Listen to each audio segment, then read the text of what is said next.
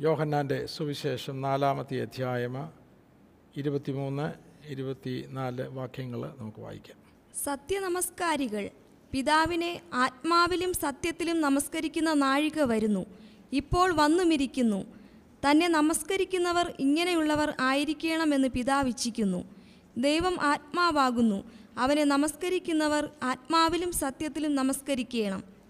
ആത്മാവിലും സത്യത്തിലും ദൈവത്തെ ആരാധിക്കുന്ന ദൈവമക്കൾ. നാം ഇന്നലെ അല്പമായിട്ട് ഈ വിഷയത്തെപ്പറ്റി നാം ചിന്തിച്ചു.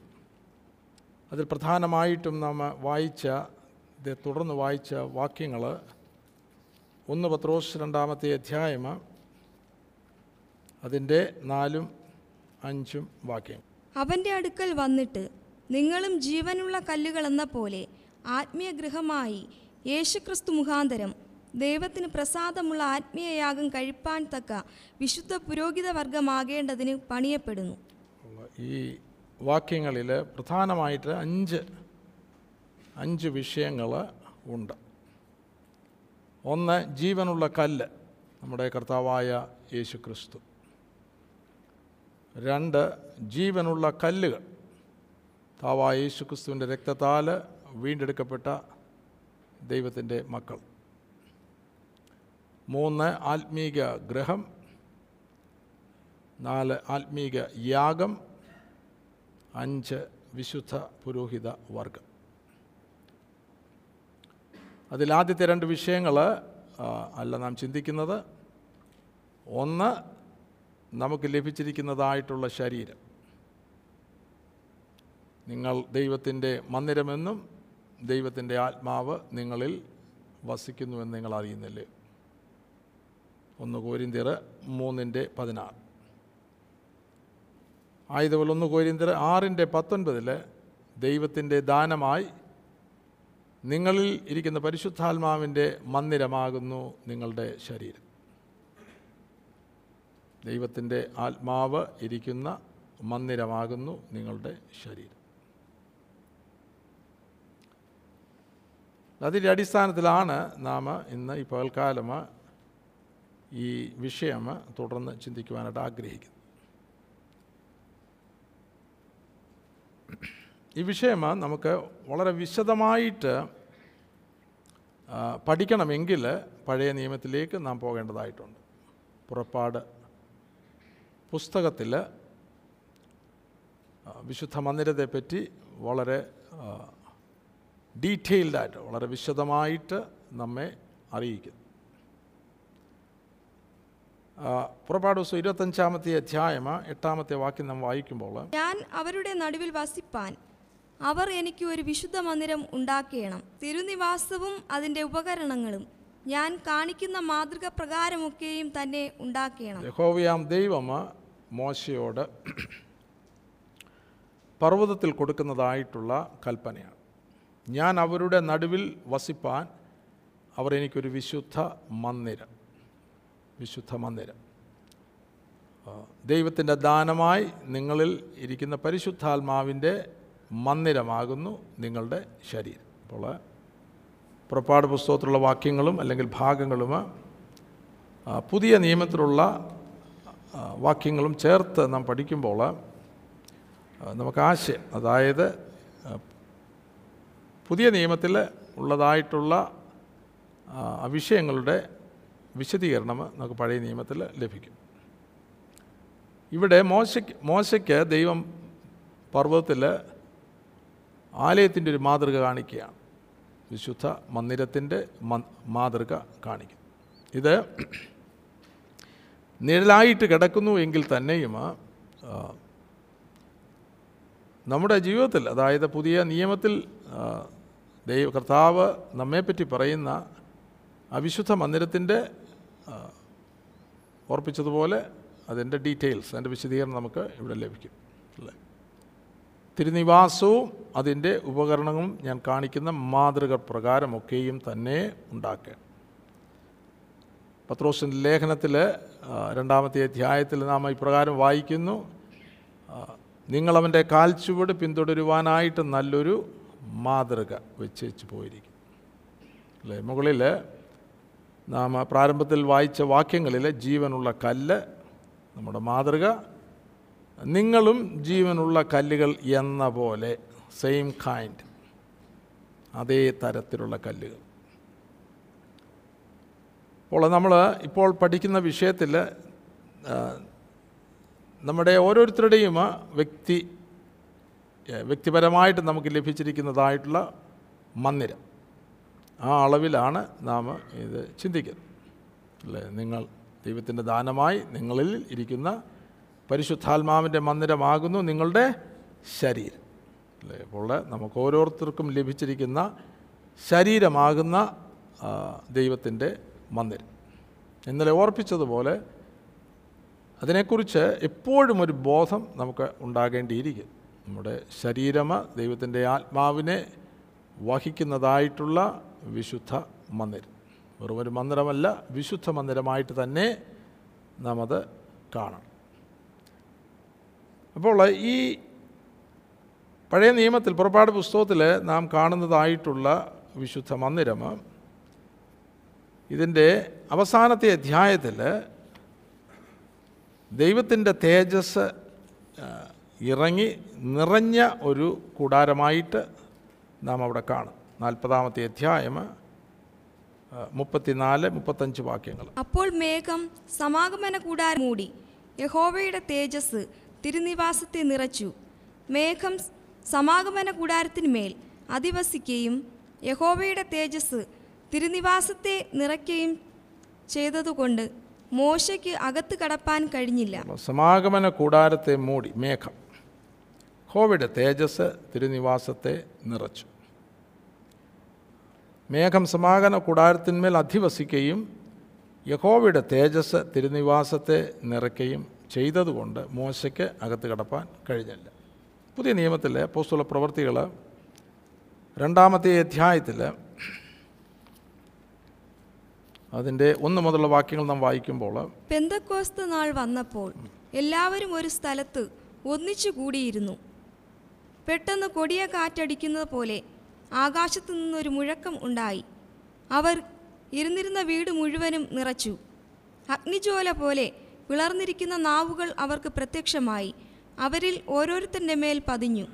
എല്ലാവരും പരിശുദ്ധാത്മാവ് നിറഞ്ഞവരായി. ആത്മാവ് അവർക്ക് ഉച്ചരിപ്പാൻ നൽകിയതുപോലെ അന്യഭാഷകളിൽ സംസാരിച്ചു തുടങ്ങി.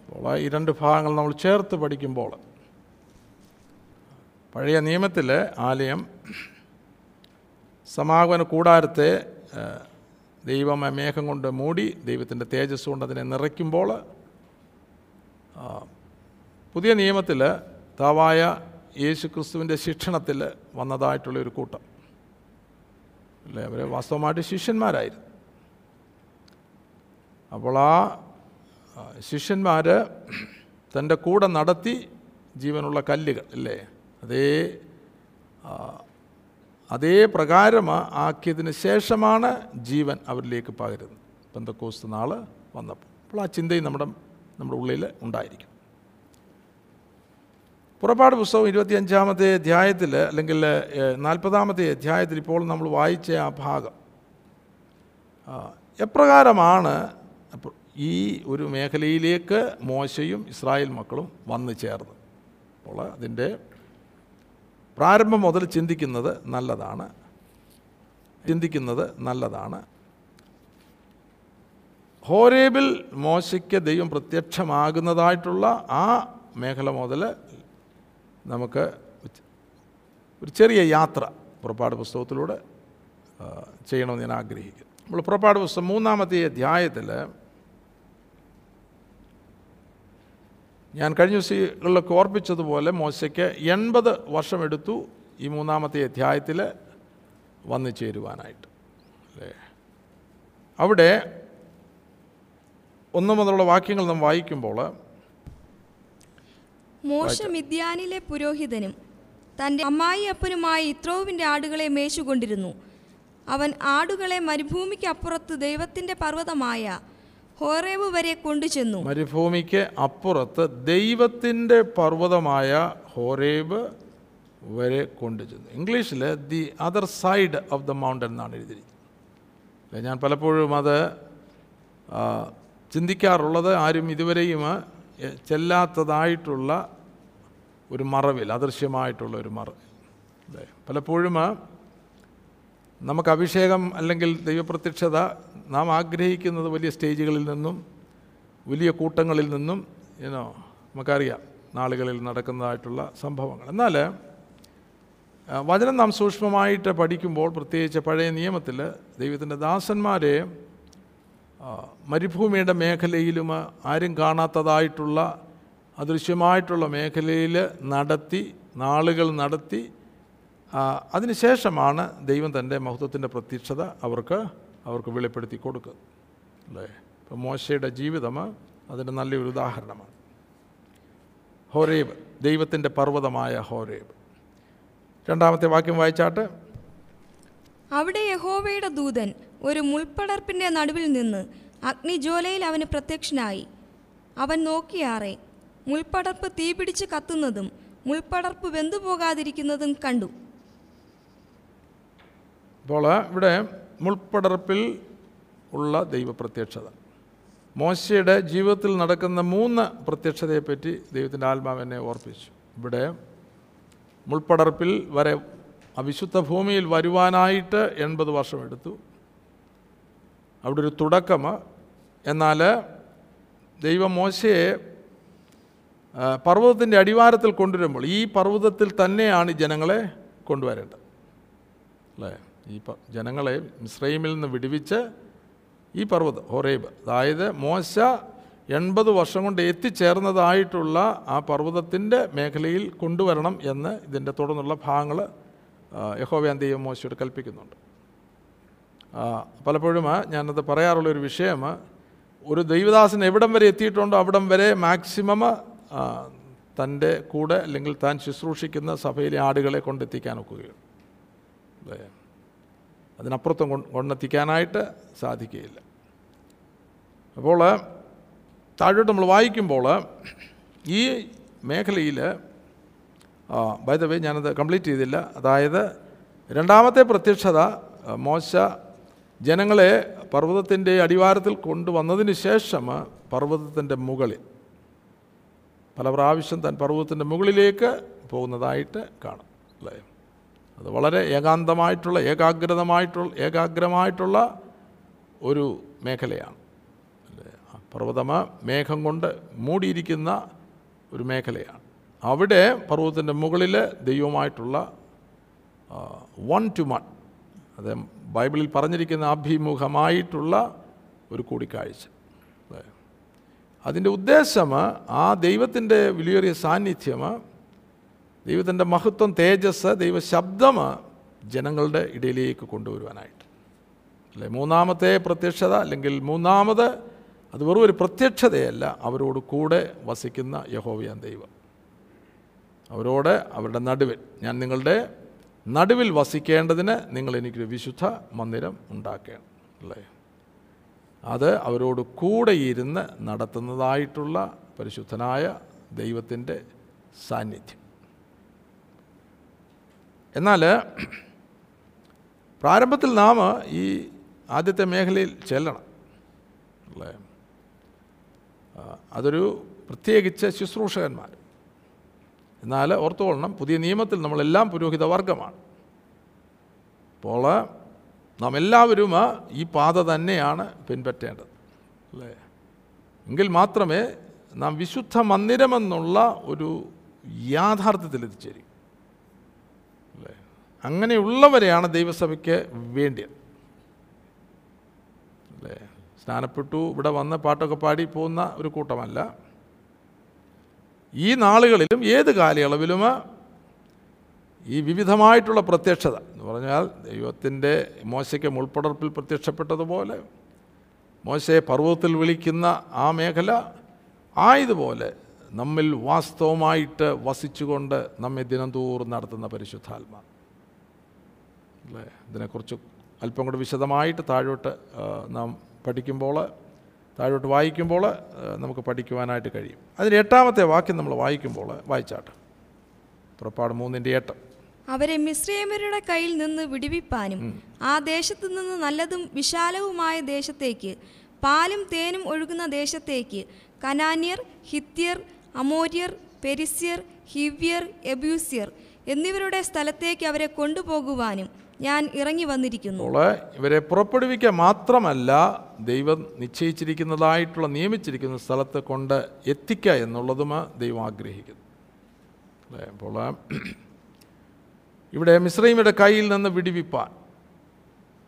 മിശ്രൈമ ലോകത്തിന് നിഴലായിട്ട് കിടക്കുന്നു ഫറവോന് പിശാചിന് നിഴലായിട്ട് കിടക്കുന്നു. ഉള ആ അവസ്ഥയിൽ നിന്നുള്ള വിടുതലാണ് ദൈവമക്കളുടെ ജീവിതത്തിൽ പ്രാരംഭമായിട്ടുള്ള വിടുതൽ. പാപത്തിന്റെ അവസ്ഥയിൽ ലോകത്തിന്റെ അവസ്ഥയിൽ പിശാചിന്റെ പിടിയിൽ നിന്നും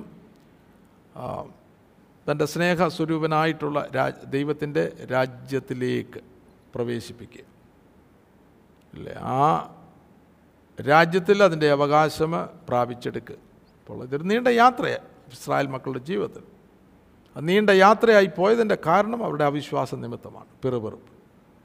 അവർക്ക് വഴി അറിഞ്ഞുകൂടായി ആയതുകൊണ്ടാണ് നീണ്ട വർഷക്കാലം മുപ്പത്തിയെട്ട് വർഷക്കാലം. ഞാൻ കഴിഞ്ഞ ദിവസം ഓർപ്പിച്ച പോലെ ഏകദേശം രണ്ട് വർഷക്കാലം ഒരു മരുഭൂമിയിലായിരിക്കണം ആലയത്തിന്റെ പണി. എന്നാൽ മുപ്പത്തിയെട്ട് വർഷക്കാലം അല്ലെ? കാതേശ് ബർണയ ഇൽ നിന്ന് അസേരത് തോട് കടക്കുവാനായിട്ട് മുപ്പത്തിയെട്ട് വർഷക്കാലം എടുത്തു. അവിടുന്ന് പുറപ്പെടുവിക്കുന്നതിന്റെ ഉദ്ദേശം ഇത് നമ്മുടെ ജീവിതമായിട്ട് നമ്മൾ താരതമ്യപ്പെടുത്തിക്കോണം. അവരെ പുറപ്പെടുവിക്കുന്ന ഉദ്ദേശം മരുഭൂമിയിലിട്ട് വട്ടം കറക്കുവാനായിട്ടല്ല. അവരെ ദൈവ സാന്നിധ്യത്തിൽ കൊണ്ടുവന്ന് അവരിലൊരു നല്ല പണി ഇപ്പം നമ്മുടെ ജീവിതത്തിൽ. അവിടെ ഒരു സമാപന കൂടാരത്തിന്റെ പണി കാണുമ്പോൾ നമ്മോർത്ത നമ്മുടെ പണിയാണ് നമ്മുടെ ഈ ആലയത്തിന്റെ പണിയാണ്. അല്ലേ? അതിനുശേഷം കനാന്റെ അവകാശങ്ങളിലേക്ക് പ്രവേശിപ്പിക്കുക. നമ്മൾ ഈ ഭൂമിയിലായിരിക്കുമ്പോൾ സ്വർഗരാജ്യത്തിന്റെ അവകാശങ്ങളിൽ ജീവിക്കുക. ഇതാണ് ദൈവം നമ്മെക്കുറിച്ച് ആഗ്രഹിക്കുന്നത്.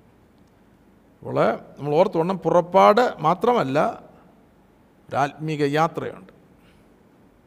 ഏഴ് മരുഭൂമിയിലൂടെയാണ് നടത്തിയത്. ആത്മീക യാത്ര ആത്മീക യാത്രയിലൂടെയാണ് ഈ പണി നടക്കേണ്ടത്. അല്ല നമ്മൾ ജസ്റ്റ് പാട്ടും പാടി ഡ്രമ്മൊക്കെ അടിച്ച് അന്യഭാഷ പറഞ്ഞ് ഇങ്ങനെ വന്നും പോയി നിൽക്കുന്ന ഒരു ജീവിതമല്ല. ഈ ആത്മീക യാത്രയിൽ ഇത് ഒരു ആത്മീക ഗ്രഹമായി തീരുവാനായിട്ട് അതിന്റെ പൂർണതയിൽ ആയി തീരുവാനായിട്ട് ദൈവവചനത്താൽ ദൈവത്തിന്റെ ആത്മാവിനാൽ ഒരു പണി നമ്മൾ നടക്കേണ്ടതായിട്ടുണ്ട്. അതിനാണ് ദൈവത്തിന്റെ ആത്മാവിനെ നമുക്ക് നൽകിയിരിക്കുന്നത്. അതിനാണ് ദൈവത്തിന്റെ വചനം നമുക്ക് നൽകിയിരിക്കുന്നത്.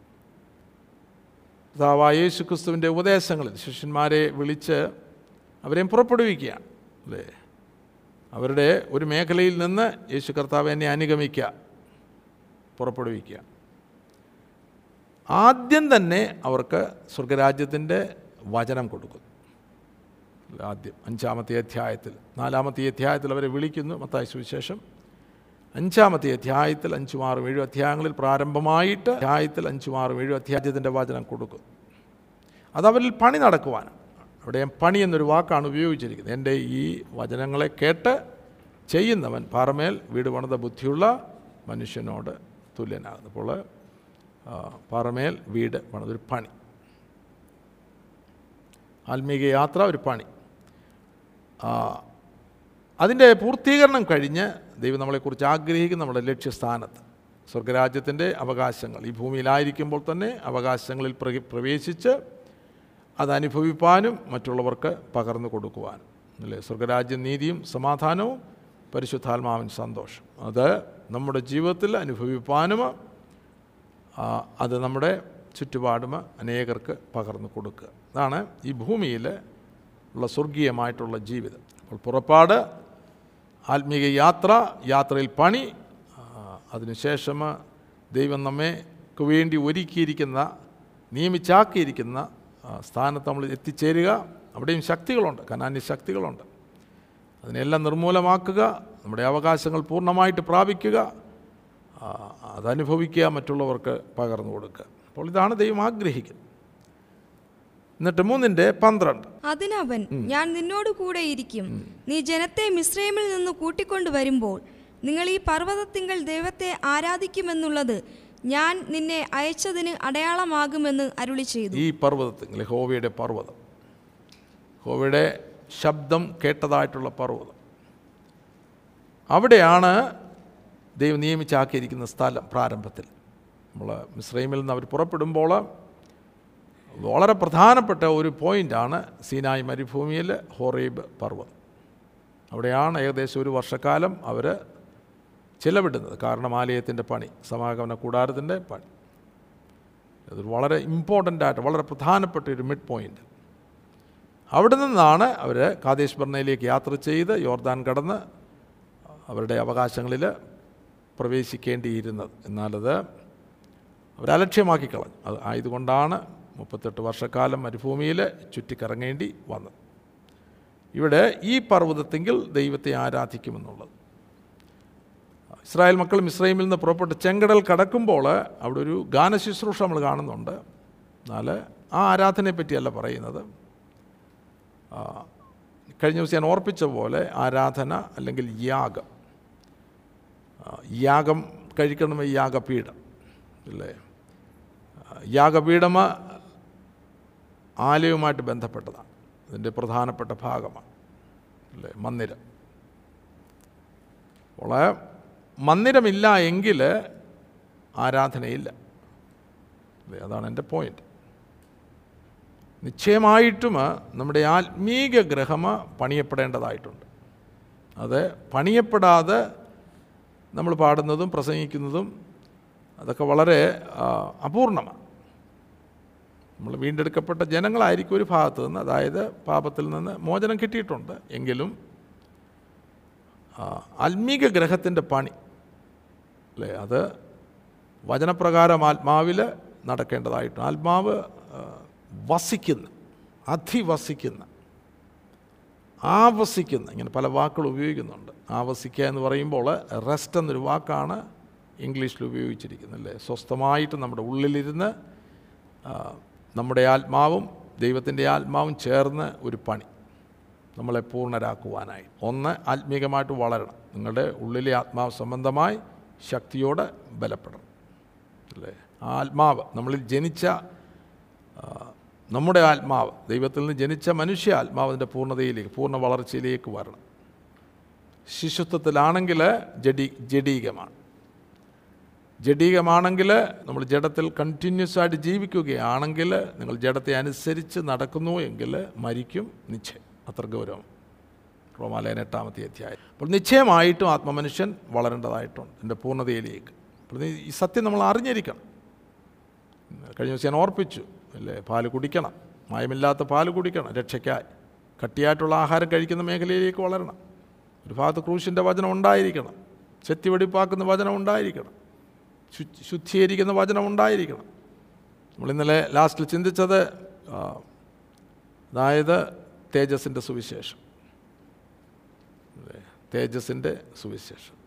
അവിടെയാണ് മൂടുപടങ്ങളെല്ലാം നീങ്ങി തേജസ്സിൽ വസിക്കുന്ന കർത്താവിനെ കണ്ണാടി പോലെ പ്രതിബിംബിക്കുന്നവരായി. അല്ലേ? ആത്മാവാകുന്ന കർത്താവിന്റെ ദാനമായി തേജസ്സിന്മേൽ തേജസ് പ്രാപിച്ച് അതേ പ്രതിമയായിട്ട് രൂപാന്തരപ്പെടും.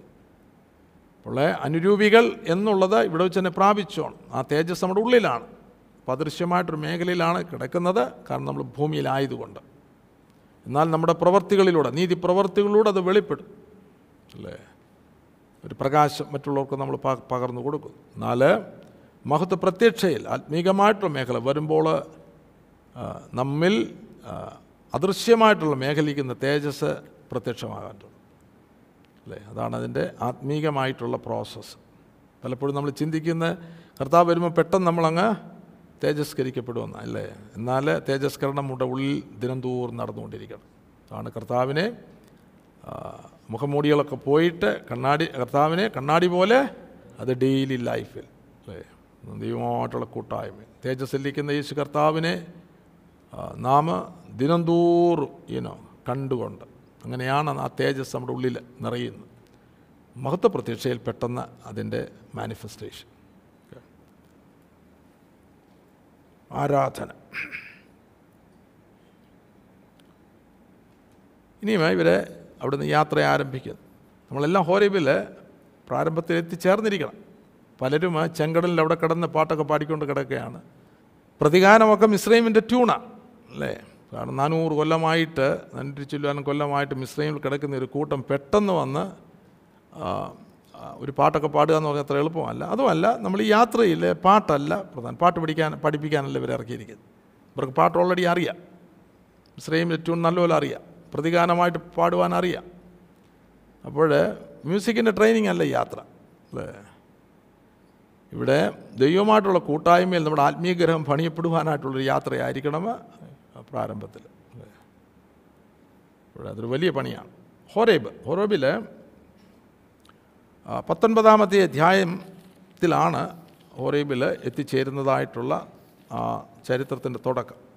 പത്തൊൻപതാമത്തെ അധ്യായം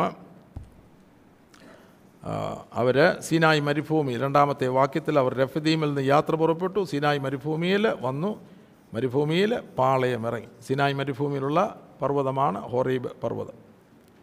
മൂന്ന് മോശ ദൈവത്തിന്റെ അടുക്കൽ കയറിച്ചു ഇവിടെയാണ് തനിക്ക് പ്രാരംഭത്തിൽ ഒരു പ്രത്യക്ഷത. മുൾപ്പടർപ്പിന്റെ അല്ലേ മുൾപ്പടർപ്പ്. തീയുടെ നടുവിൽ ദൂതൻ പ്രത്യക്ഷമാകുന്നത് അത് യഹോവയുടെ മഹത്വ പ്രത്യക്ഷത എന്ന് തന്നെ കണ്ടാട്ട്. എന്നാൽ ഇവിടെ ആ പർവത്തിന് മുകളിലേക്ക് താൻ കയറി ചെല്ലുകയാണ്. ഇത് ഇത് ഇതുവരെ ചെല്ലാത്തൊരു സ്ഥലമാണ് അല്ലേ? പർവതം വരെ ഇവരെ കൊണ്ടുവന്നു. എന്നാൽ ഇനിയും പർവതത്തിൽ അല്ലെങ്കിൽ ആ ഉയരങ്ങളിൽ ദൈവത്തിന്റെ പ്രത്യക്ഷത ദൈവത്തിന്റെ ശബ്ദം ഇത് കൂട്ടായ്മയാണ് അല്ലേ? ദൈവമായിട്ട് അഭേദ്യ ഒരു ബന്ധത്തിലേക്ക് അഭേദ്യമായിട്ട് ബന്ധത്തിലേക്ക് വരുന്നതിന്റെ ഒരു തുടക്കം. തുടക്കം. നമ്മുടെ ജീവിതമായി ഇത് ഓർത്തുകൊള്ളണം നമ്മൾ ആ സ്നാനത്തിന്റെ അവിടെ തന്നെ കിടക്കുകയാണെങ്കിൽ ഇതൊന്നും പ്രാപിച്ചെടുക്കുകയില്ല? അപ്പോൾ ഇവിടെ കയറി ചെന്നു. എന്നിട്ട് അവർക്ക് അവരുടെ തിരഞ്ഞെടുപ്പിനെ പറ്റിയുള്ള ഒരു സന്ദേശം അവരെ അറിയിക്കുക പലർക്കും അതുകൊണ്ടാണ് അപ്പോസ്തോലന് തന്റെ ലേഖനത്തിൽ പത്രോസ് അപ്പോസ്തന്റെ ലേഖനത്തിൽ നിങ്ങളുടെ വിളിയും തിരഞ്ഞെടുപ്പും നിങ്ങൾ ഉറപ്പാക്കുവാനായിട്ട്. പലർക്കും അത് അറിഞ്ഞുകൂടാ.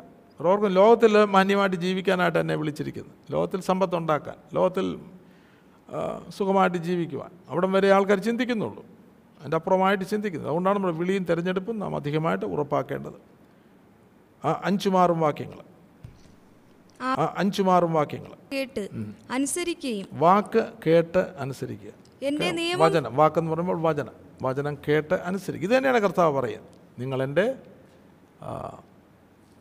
വചനമ വചനം കേട്ട് അല്ലെങ്കിൽ പ്രമാണിക്കുന്നു എങ്കിൽ എന്റെ ഈ വചനങ്ങളെ കേട്ട് ചെയ്യുന്നവൻ പാറമേൽ വീട് പണിത ബുദ്ധിയുള്ള മനുഷ്യനോട് തുല്യം. ആ വായിച്ചാട്ടെ. എന്റെ നിയമം പ്രമാണിക്കുകയും നിയമം പ്രമാണി പുതിയ നിയമത്തിൽ പ്രമാണിക്കുക പ്രമാണിക്കുക നമ്മൾ അനേക പ്രാവശ്യം യോഹനാന്റെ സുവിശേഷത്തിൽ കാണുന്നുണ്ട്. പ്രമാണിക്കുക. പ്രമാണിക്കണമെങ്കിൽ ഉള്ളിൽ പ്രമാണമാകണം.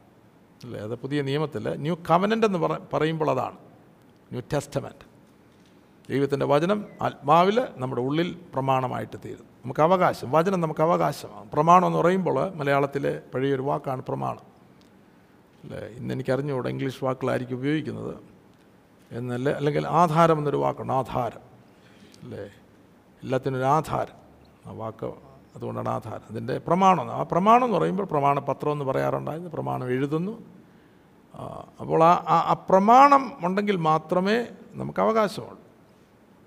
അപ്പോൾ നമ്മുടെ ഉള്ളിൽ പ്രമാണിക്കണമെങ്കിൽ വചനം പ്രമാണിക്കണമെങ്കിൽ ഉള്ളിൽ പ്രമാണം ഉണ്ടായിരിക്കണം. ആ പ്രമാണം എന്ന് പറയുമ്പോൾ വചനം നമ്മുടെ അവകാശമായിട്ട് തീരുക. ദൈവത്തിന്റെ വചനം നമ്മുടെ അവകാശമായിട്ട് തീരുക. വളരെ ഇമ്പോർട്ടന്റാണ്. ഇന്നലെ ഞാൻ ഓർപ്പിച്ച സത്യം അല്ലേ? റിട്ടൺ വേർഡുണ്ട് അത് എഴുതപ്പെട്ട പ്രമാണം. സ്പോക്കൺ വേർഡുണ്ട് ദൈവം നമ്മോട് സംസാരിക്കുന്ന വചനം സംസാരിക്കുകയാണെങ്കിൽ സ്പോക്കൺ വേർഡ് എന്നാൽ നമ്മുടെ ഉള്ളിൽ എഴുതപ്പെട്ട വചനം ആത്മാവിൽ എഴുതപ്പെട്ട വചനം അപ്പോൾ പ്രമാണം നമ്മുടെ ഉള്ളിലായി. അവകാ ആ വചനം നമുക്ക് അവകാശമായി അല്ലെങ്കിൽ അത് സത്യമായി. നമ്മൾ ട്രൂത്തായി അതാണ് സത്യം. അല്ലേ? നിങ്ങൾ സത്യം അറിയുകയും സത്യം നിങ്ങളെ സ്വതന്ത്രരാക്കുകയും ചെയ്യും. അപ്പോൾ ആ സത്യം ആ വചനം നമ്മുടെ അവകാശമായി. എന്റെ എന്റെ നിയമം പ്രമാണിക്കുകയും ചെയ്താൽ നിങ്ങൾ എനിക്ക് എനിക്ക് സകല ജാതികളിലും വെച്ച് പ്രത്യേക സമ്പത്തായി പ്രത്യേക സമ്പത്തായി നമ്മുടെ കണ്ണ് തുറക്കണം. ഫേസ് ലേനത്തിൽ ഒന്നാമത്തെ അധ്യായത്തിലെ പ്രാർത്ഥന പോസ്റ്റോലിനെ പ്രാർത്ഥിക്കുമ്പോൾ അതായത് നിങ്ങളുടെ ഹൃദയസ്ഥി പ്രകാശിപ്പിച്ചിട്ട് അവന്റെ വിളിയാനുള്ള ആശ അല്ലേ? അത് കണക്ട് ചെയ്ത് പഠിച്ചോണം. വിളിയാനുള്ള ആശ ഇന്നതൊന്നും വിശുദ്ധന്മാരിൽ അവന്റെ അവകാശത്തിന്റെ മഹിമാധനം ഇന്നതൊന്നും വിശുദ്ധന്മാരിൽ അവന്റെ അവകാശത്തിന്റെ മഹിമാധനം. ഇവിടെ വായിക്കുമ്പോൾ നിങ്ങൾ എനിക്ക് സകല ജാതികളിലും വെച്ച് പ്രത്യേക സമ്പത്ത് ആയിരിക്കും. ആ ആറ്. എനിക്ക് ഭൂമിയൊക്കെയും എനിക്കുള്ളതല്ലോ.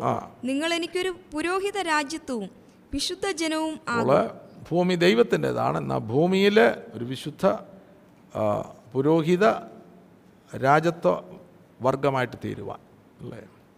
ഭൂമിയിൽ ദൈവത്തിന്റെ അവകാശമായിരിക്കുന്ന ഭൂമിയിൽ ദൈവത്തിന്റെ രാജാക്കന്മാരും ദൈവത്തിന്റെ പുരോഹിതന്മാരും ആയിട്ടുള്ള തിരഞ്ഞെടുപ്പ്. പത്രോസിൻ ലേഖനത്തിൽ നമ്മൾ വായിക്കും. അന്ധകാരത്തിൽ നിന്ന് അത്ഭുത പ്രകാശത്തിലേക്ക് വിളിച്ചവന്റെ സൽഗുണങ്ങളെ ഘോഷിപ്പാൻ. രണ്ടാമത്തെ അധ്യായം ഒന്ന് പത്രോസ് രണ്ടാമത്തെ അധ്യായം അതിന്റെ ഒൻപതാമത്തെ വാക്യം വായിച്ചാട്ടാണ്. നിങ്ങളോ അന്ധകാരത്തിൽ നിന്ന് തന്റെ അത്ഭുത പ്രകാശത്തിലേക്ക് നിങ്ങളെ വിളിച്ചവന്റെ സൽഗുണങ്ങളെ ഘോഷിപ്പാൻ തക്കവണ്ണം തിരഞ്ഞെടുക്കപ്പെട്ട ഒരു ജാതിയും രാജകീയ പുരോഹിത വർഗവും വിശുദ്ധ വംശവും സ്വന്തം ജനവും ആകുന്നു. നമ്മുടെ വിളി പുതിയ നിയമ ഇസ്രായേലിന്റെ വിളി അല്ലേ?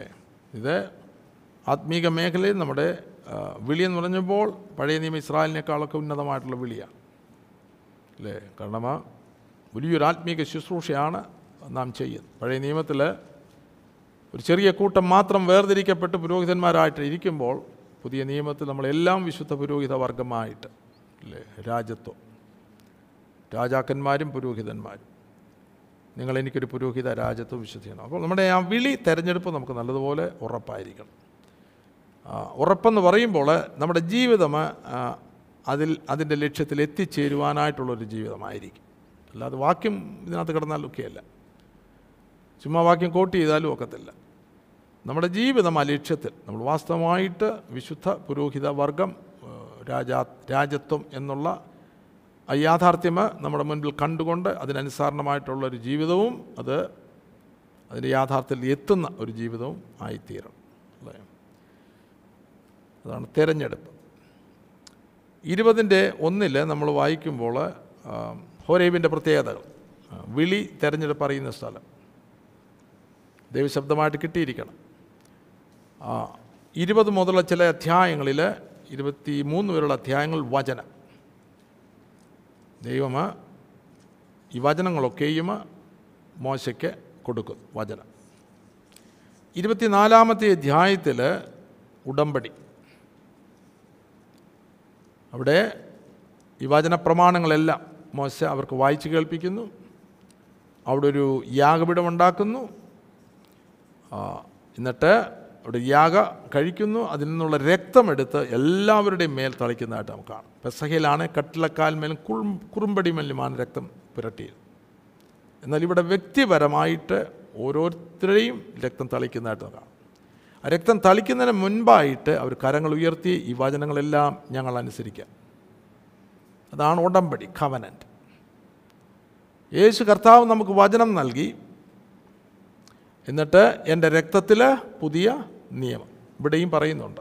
ഈ ഇരുപത്തിനാലാമത്തെ അധ്യായത്തിലും പുറപ്പാട് ഇരുപത്തിനാലിലും മോശ ആ രക്തം തളിക്കുമ്പോൾ രക്തത്തിൽ നിയമം എന്ന് പറയുന്നു രക്ത നിയമം അല്ലെങ്കിൽ യാഗ നിയമം അത് കല്ലിൽ എഴുതിയ ഒരു പ്രമാണമായിരുന്നു. എന്നാൽ പുതിയ നിയമം എന്ന് പറയുമ്പോൾ കർത്താവായ യേശു ക്രിസ്തുവിന്റെ രക്തത്താൽ പുതിയ നിയമം.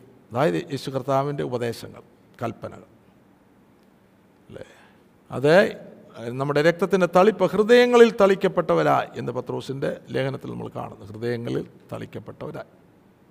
അപ്പോൾ ആ വചനം നമ്മുടെ ഹൃദയത്തിൽ എഴുതപ്പെടുവാനായിട്ടുള്ള ഒരു രക്തത്തിന്റെ നിയമമാണ് അടുത്ത നിയമം. ഒന്ന് നമ്മുടെ പാപമോചനത്തിനായിട്ടുള്ള രക്തം പ്രാരംഭത്തിൽ നമ്മൾ കാണുമ്പോൾ രക്തം അടുത്ത മേഖലയിലെ വചനം ഉള്ളിൽ എഴുതപ്പെടുവാനായിട്ട്.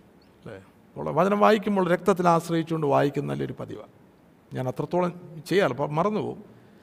എന്നാൽ എന്നെ ഞാൻ വീണ്ടും ഓർപ്പിക്കുകയാണ്. അല്ലേ? അങ്ങനെ തീരുമാനമെടുക്കുന്നവരാണ് ഫെലോഷിപ്പിലേക്ക് കൂട്ടായ്മയിലേക്ക് വരുന്നത്.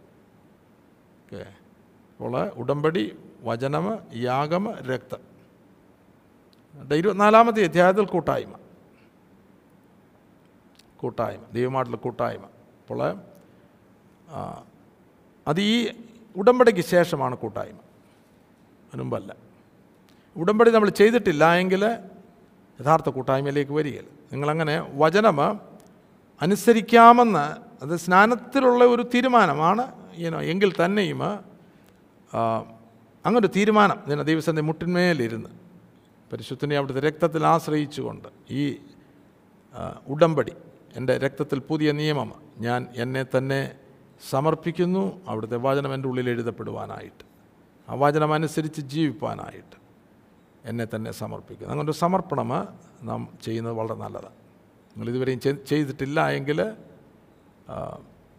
ഏനോ അതൊന്ന് ചെയ്യുന്നത് നല്ലത് നമ്മളിത് ഗൗ ഗൗരവമായിട്ട് അതെല്ലാം വചനത്തിൽ വളരെ വ്യക്തമായിട്ട് എഴുതിയിട്ടുണ്ടെങ്കിലും നമ്മുടെ നമ്മുടെയൊക്കെ ഈ അനേക ഈ മൂടുപടങ്ങൾ കിടക്കുന്നതുകൊണ്ട് ഇതൊന്നും നമുക്ക് ആത്മീകമായിട്ട് വെളിപ്പെട്ട് കിട്ടുന്നില്ല. അല്ലേ?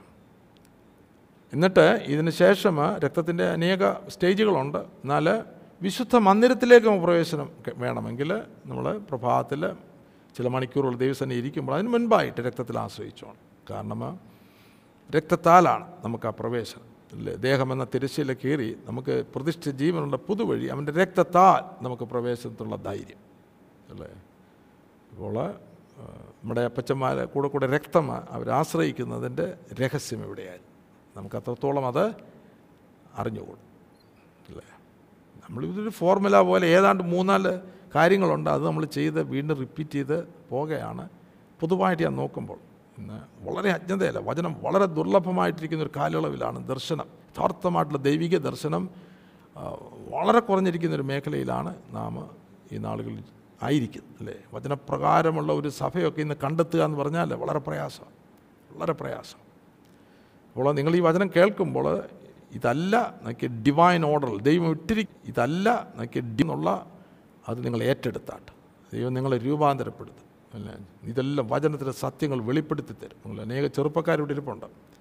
നിങ്ങളിത് ഏറ്റെടുക്കണം. നല്ല പ്രായമാണ്. അല്ലേ? ഇപ്പോൾ തന്നെ ഗൗരവമായിട്ട് ദൈവത്തിന്റെ വചനം.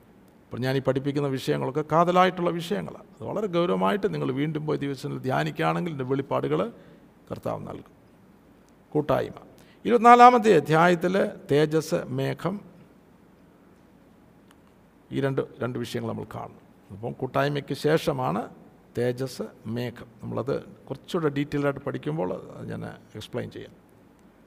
എന്നിട്ട് ഇരുപത്തഞ്ചാമത്തെ അധ്യായത്തിലാണ് വിശുദ്ധ മന്ദിരത്തിന്റെ മാതൃക കിട്ടുന്നത് അല്ലേ? വിശുദ്ധ മന്ദിരത്തിന്റെ മാതൃക.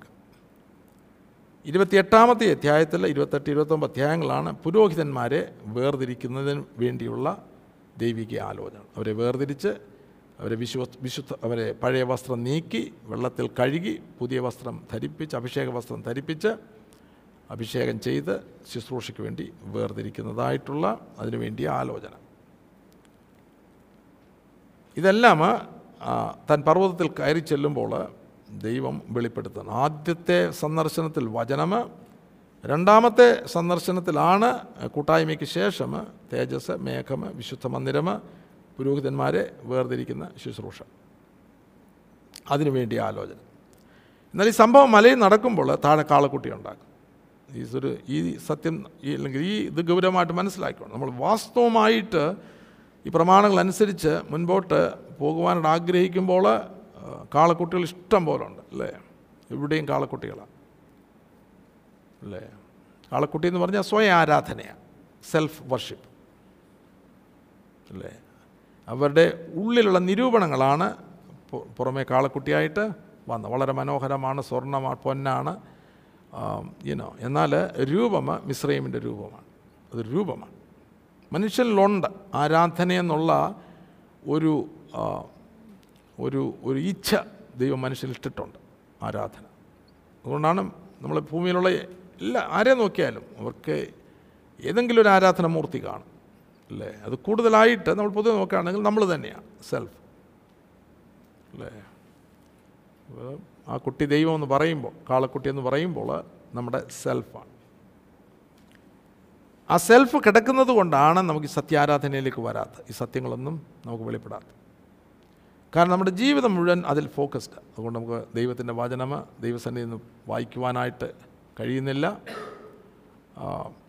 ഇപ്പോൾ സഭയിലാണെങ്കിൽ സഭയുടെ ഉദ്ദേശം പറഞ്ഞാൽ കുറേ ആളിനെ കൂട്ടണം മെമ്പേഴ്സ് കൂട്ടണം വലുതാക്കണം. അപ്പോൾ ആ ഒരു കാളക്കുട്ടി കിടക്കുന്നിടത്തോളം കാലം ശിഷ്യന്മാരെ വാർത്തെടുക്കുവാനായിട്ട് സാധിക്കുക. നമ്മോട് തന്നെ ചോദിക്കണം നമ്മൾ എത്ര ശിഷ്യന്മാരെ വാർത്തെടുക്കും അപ്പോൾ നമ്മുടെ ഈ ക്ലാസ്സിന്റെയൊക്കെ ലക്ഷ്യം ഇതാണ്. നിങ്ങൾ ശിഷ്യത്വത്തിലേക്ക് വരുവാനായിട്ട് ശിഷ്യൻ ശിഷ്യന്മാരെ കൊണ്ട് മാത്രമേ ദൈവസഭയുള്ളൂ അല്ലേ? ജീവനുള്ള കല്ലുകൾ. അത് ക്രിസ്തുവിന് അനുരൂപികളായിട്ടുള്ള ജീവിതങ്ങൾ? അതായത് മനുഷ്യർ തള്ളിയതെങ്കിലും ദൈവസന്നിധിയിൽ ശ്രേഷ്ഠവും മാന്യവുമായ ജീവനുള്ള കല്ലായ അവന്റെ അടുക്കൽ വന്നിട്ട്. ക്രിസ്തുവിന് അനുരൂപികൾ. അപ്പോൾ ആലയത്തിന്റെ പണിക്ക് ഈ കല്ല് കൂട്ടി വെക്കുമ്പോൾ അല്ലെങ്കിൽ അത് ചേർത്ത് പണിയുമ്പോൾ വിടവുണ്ടാകാനായിട്ട് പാടില്ല. ഞാനിവിടെ വായിച്ചിട്ടുണ്ട് എരിശിലേം പള്ളി ശലോമൊരു എരിശിലേം പള്ളി പണിയുമ്പോൾ അതിന്റെ കല്ലുകൾ അല്ലേ? അത് വെട്ടിയെടുത്ത കല്ലുകളാണ്. എന്നാൽ അത് കൂട്ടിച്ചേർക്കുന്ന ഒരു വിടവ് ഉണ്ടാകാൻ പാടില്ല. അതിനകത്ത് ഇടയ്ക്ക് സിമെന്റ് വെച്ച് പാച്ച് വർക്ക് ചെയ്യാനൊക്കത്തില്ല. അല്ലേ? അത് കൂട്ടി ചേർത്ത് വെക്കുമ്പോൾ വിടവില്ലാതെ അതുപോലുള്ളത്. അതാണ് വെട്ടുകുഴിയിൽ വെച്ച് തന്നെ കുറവ് തീർത്ത കല്ലുകൾ. അല്ലേ? ചിലവന്റെ ദേവാലയത്തോടനുബന്ധിച്ചാണ് നമ്മൾ ആ വാക്യം കാണുന്നത്. കാളക്കുട്ടി. മുപ്പത്തിമൂന്നാമത്തെ അധ്യായത്തിൽ അല്ലേ?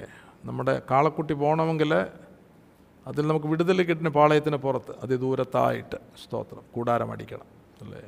നമ്മൾ ബ്രാലേന പതിമൂന്നാമത്തെ അധ്യായത്തിൽ പാളയത്തിന് പുറത്ത് പോയി യേശു കർത്താവിന്റെ നിന്ന ചുമക്കുവാനായിട്ട് എന്ന് പറഞ്ഞാൽ പാളയത്തിന് പുറത്താണ് ഗോൽഗോഥ അല്ലേ? ഗോൽഗോഥയിലാണ് പഴയ മനുഷ്യനെ ക്രൂശിക്കുന്നത്. അപ്പോൾ നമ്മുടെ പഴയ മനുഷ്യന് ക്രൂശിക്കപ്പെടണമെങ്കിൽ പാളയത്തിന് പുറത്ത് നിന്ന ചു ചുമന്നവനാ. യേശുവിന്റെ പൊന്നു കാൽപാദങ്ങൾ പിൻപറ്റേണ്ടതായിട്ടുണ്ട്. അല്ലേ? എല്ലാം ഓരോ സെന്റൻസിന് ഞാൻ പറയുമ്പോൾ ഇതെല്ലാം ആഴമേറിയ ആത്മീക സന്ദേശങ്ങളാണ് ഓക്കെ? അതുകൊണ്ടത് ഗൗരവമായിട്ട് തന്നെ എടുത്തോണം. അതിലൂടെ മാത്രമേ ഈ ജീവനുള്ള കല്ലുകളായിട്ട് നാം പണിയപ്പെടുകയുള്ളൂ. പാളയത്തിന് പുറത്തുള്ള കൂടാരം. അതിന്റെ അടിസ്ഥാനത്തിലാണ് അറിയാം പാളയത്തിന്റെ പുറത്തുള്ള കൂടാരത്തിൽ വലിയ സംഭവങ്ങൾ നടക്കുന്നുണ്ട്. അത് നമുക്കത് കുറച്ച് ഡീറ്റെയിൽഡായിട്ട് പഠിക്കാം. എന്നാൽ അതിനനുസരണമായിട്ട് മുപ്പത്തിനാലാമത്തെ അടുത്ത അധ്യായത്തിൽ വീണ്ടും തൻ പർവതത്തിന്റെ മുകളിലേക്ക് പോകും. അല്ലേ? പാളയത്തിന് പുറത്ത് അതിദൂരത്തടിച്ച കൂടാരത്തിലുള്ള ആ പ്രത്യേകമായിട്ടുള്ള എൻകൗണ്ടർ ദൈവമായിട്ടുള്ള എൻകൗണ്ടറിന്റെ വെളിച്ചത്തിൽ താൻ വീണ്ടും പർവതത്തിന് മുകളിലേക്ക് പോകും. അത് തന്റെ ലാസ്റ്റ് യാത്രയാണ് പർവതത്തിന് മുകളിലേക്ക്. ഈ കാരണം ആ, നമുക്കറിയാം അവിടെ വെച്ച് തന്റെ തൊക്ക് പ്രകാശിക്കും. താൻ അറിയുന്നില്ല. പിന്നെ ആ താഴെ വരുമ്പോൾ പാളയം ശുദ്ധം. അശുദ്ധിയെല്ലാം മാറി ആലയം പണിയുവാൻ സമാഗമന കൂടാരം പണിയുവാൻ തക്കവണ്ണമ ഒരുക്കപ്പെട്ടതായിട്ടുള്ള ഒരു പാളയം അല്ലേ? അവിടെ ആലയം പണിയുന്നു ദൈവത്തിന്റെ തേജസ് വരുന്നു ഇനിയും വീണ്ടും മുകളിലേക്ക് പോകേണ്ട ആവശ്യമില്ല അല്ലേ? അതെല്ലാം വെളിയിൽ നിന്ന് കേൾക്കുന്ന ശബ്ദമാണ്. പറഞ്ഞു. എന്നാൽ ഇത് അതിവിശുദ്ധ സ്ഥലത്ത് നിന്ന്. അല്ലേ? രണ്ട് കിരൂപുകളുടെ നടുവിൽ നിന്ന് ശാന്തമായിട്ട് കേൾക്കുന്നതായിട്ടുള്ള ദൈവത്തിന്റെ ശബ്ദം. മുപ്പത്തിയഞ്ച് മുതൽ നാൽപ്പത് വരെയുള്ള ഭാഗങ്ങളിൽ അവിടാണ് പണി ആലയത്തിന്റെ പണി സമാഗമന കൂടാരത്തിന്റെ പണി.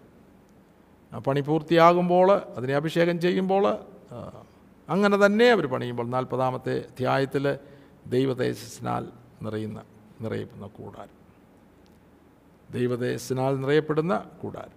അപ്പോൾ ഇത്രയും കാര്യങ്ങൾ ഹോരേബ് ഹോരേബിന്റെ പ്രത്യേകതകളാണ്. ഇത് നമ്മുടെ ജീവിതത്തിൽ ഇങ്ങനൊരു ഹോരേബ് ആത്മീകമായിട്ടുള്ളൊരു ഹോരേബിലേക്ക് നമ്മൾ വരേണ്ടതായിട്ടുണ്ട്. ഈ സംഭവങ്ങൾ നമ്മുടെ ജീവിതത്തിലും നടക്കുകയാണ്. ഇത് ഗൗരവമായിട്ട് നിങ്ങൾ ഏറ്റെടുക്കുകയാണെങ്കിൽ ഈ ഇതെല്ലാം പടിപടിയായിട്ട് നമ്മുടെ ജീവിതത്തിൽ നിറവേറും. ഗോഡ് അപ്പോൾ ദൈവം നിയമിച്ചാക്കിയ സ്ഥലമാണ് ദൈവ സാന്നിധ്യം ദൈവ ശബ്ദം ശബ്ദം കേൾക്കുന്നതായിട്ടുള്ള സ്ഥലം ഹോരേ റിയലി പ്രാർത്ഥിക്കണം. പ്രാർത്ഥിച്ചിട്ട് ഇതിന്റെ ആത്മീകമായിട്ട് ഇതിന്റെ ഗൗരവം നമ്മുടെ ഉള്ളിൽ ലഭിക്കുക. അറിയാമെന്ന് പറഞ്ഞിരിക്കരുത്.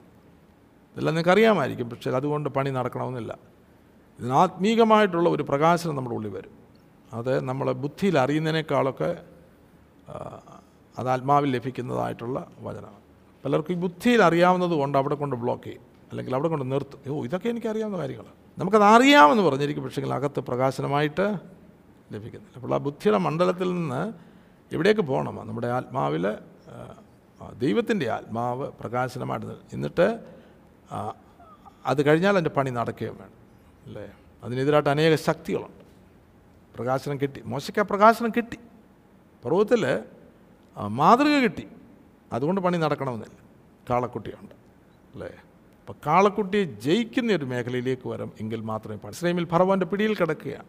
ഫറവോന് ഭണ്ണ എന്നാ ഭണ്ണാര നഗരങ്ങളെ പണിയുക സംഭാര നഗരങ്ങളെ പണിയുന്ന ഒരു കൂട്ടം. അടിമത്തം നിലവിളി കയ്പ് ഇതെല്ലാം ഇന്നും ദൈവമക്കളുടെ അനുഭവങ്ങളാണ് സംതൃപ്തിയുള്ളവരെ ആത്മീക സംതൃപ്തിയുള്ളവരെ ആത്മീകമായിട്ട് ഇന്ന ദിനംതോറും വളരുന്നവർ വളരെ കുറവാണ്. അല്ലേ? ഞാൻ പോകുന്ന സ്ഥാനങ്ങളിൽ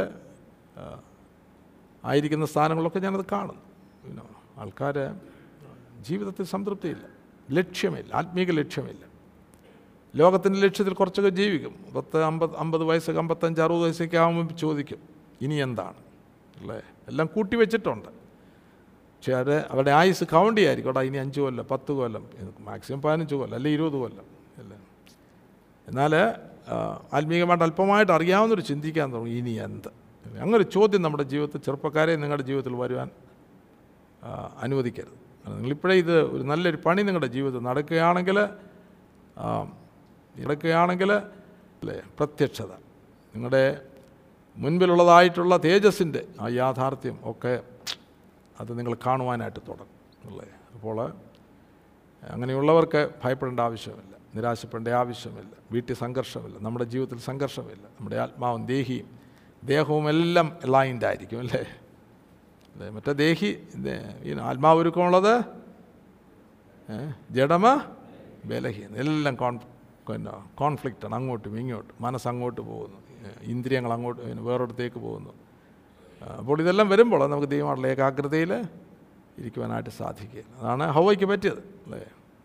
പാമ്പിന്റെ വഞ്ചന എന്ന് പറഞ്ഞാൽ ലോകത്തിലേക്ക് ലോകം കൊണ്ട് കാണിച്ചു. അല്ലേ? മനോഹ മനോഹരമായിട്ടുള്ള കാര്യങ്ങൾ കാണിച്ചു. പാമ്പ് സർപ്പം ഹവായി ഉപായത്താൽ ചതിച്ചതുപോലെ അല്ലേ? നിങ്ങളുടെ മനസ്സ് നിങ്ങളുടെ ഏകാഗ്ര നിർമ്മലത വിട്ട് വഷളായി പോകുമോ എന്ന് ഞാൻ ഭയപ്പെടുന്നു അല്ലേ? ദൈവത്തോടുള്ള ഏകാഗ്രതയും നിർമ്മലതയും വിട്ട് നമ്മൾ വേറൊരു ലോകസ്നേഹികളായിട്ട് അല്ലേ? ആൽ ആത്മീകരെന്ന് പറയുമായിരിക്കും ബന്ധക്കുസ്താരെന്ന് പറയുമായിരിക്കും വിശ്വാസികളെന്ന് നമ്മൾ ടൈറ്റിൽ കാണും പക്ഷെങ്കിൽ ജീവിത യാഥാർത്ഥ്യത്തിലേക്ക് വരുവാൻ കഴിയാത്ത അവസ്ഥ. അപ്പോൾ നമുക്ക് ഹോറേബിൽ വരണമെങ്കിൽ മിശ്രയും വിട്ടലേ ഒക്കത്തുള്ളൂ. അല്ലേ? മിശ്രൈമ വിടേണ്ടതായിട്ടുണ്ട് പെസഹ. അവിടെ കുഞ്ഞാടിന്റെ രക്തം കട്ടിളക്കാൽമേൽ കുറുമ്പടിമേൽ മൂന്ന് മൂന്ന് മൂന്ന് കാര്യങ്ങൾ രക്തത്തെ പറ്റി ഈ ഭാഗത്ത് നമ്മെ അറിയിക്കുന്നു. പന്ത്രണ്ട് പുറപ്പാട് പന്ത്രണ്ടിന്റെ പതിമൂന്ന് രക്തം അടയാളം. നിങ്ങൾ പാർക്കുന്ന വീടുകളിന്മേൽ. ആ വീടുകളിന്മേൽ. രക്തം അടയാളമായിരിക്കും. രക്തം അടയാളമായിരിക്കും. രക്തം ആത്മീകമായിട്ട് നമ്മൾ നോക്കുമ്പോൾ നമ്മളുടെ ഗ്രഹം ആത്മീയ ഗ്രഹത്തിൽ രക്തം അടയാളം ഉണ്ടായിരിക്കണം അല്ലേ? അത് വിളിച്ചറിയിക്കുന്നത് നമ്മൾ മിശ്രൈമിൽ നിന്ന് വീണ്ടെടുക്കപ്പെട്ടവരാണ് അല്ലേ? അപ്പോൾ നമ്മൾ മിശ്രൈമിൽ തന്നെയാണെങ്കിൽ രക്തമടയാളമായിട്ട് കാണുകയില്ല അല്ലേ? അപ്പോൾ രക്തം അടയാളമായിട്ട് കാണുക എന്ന് പറഞ്ഞു കഴിഞ്ഞാൽ നമ്മൾ മിശ്രൈം വിട്ടു. നമ്മൾ ഭൗമിക മേഖലയിൽ കിടന്ന് വട്ടം കറങ്ങുകയല്ല നമ്മൾ ആത്മീക മേഖലയിലേക്ക് പ്രവേശിച്ചു ആത്മീകമായിട്ട് വളർന്നുകൊണ്ടിരിക്കുന്നു നല്ല രക്തമടയാളം. പന്ത്രണ്ടിന്റെ ഇരുപത്തിമൂന്ന്. യഹോവ മിശ്രയമേരെ ദണ്ണിപ്പിക്കേണ്ടതിന് കടന്നു വരും എന്നാൽ കുറുമ്പടി മേലും കട്ടളക്കാൽ രണ്ടിന്മേലും രക്തം കാണുമ്പോൾ യഹോവ വാതിൽ ഒഴിഞ്ഞ് കടന്നു പോകും വാതിൽ യഹോവ വാതിൽ ഒഴിഞ്ഞ് കടന്നു പോകും അല്ലേ അപ്പോൾ അവരിതൊരു സാക്ഷ്യമായിട്ട് അവരുടെ കുഞ്ഞുങ്ങളോട് പറയുന്നുണ്ട്. ഞങ്ങളൊരു കാലത്ത് മിശ്രമിന്റെ അടിമത്തത്തിലായിരുന്നു. ആ, സംഹാര ദൂതൻ വന്നു. എന്നാൽ അവിടുന്ന് ഞങ്ങൾ വിടുവിക്കപ്പെട്ടത് രക്തം. അല്ലേ? രക്തത്താൽ ജയം.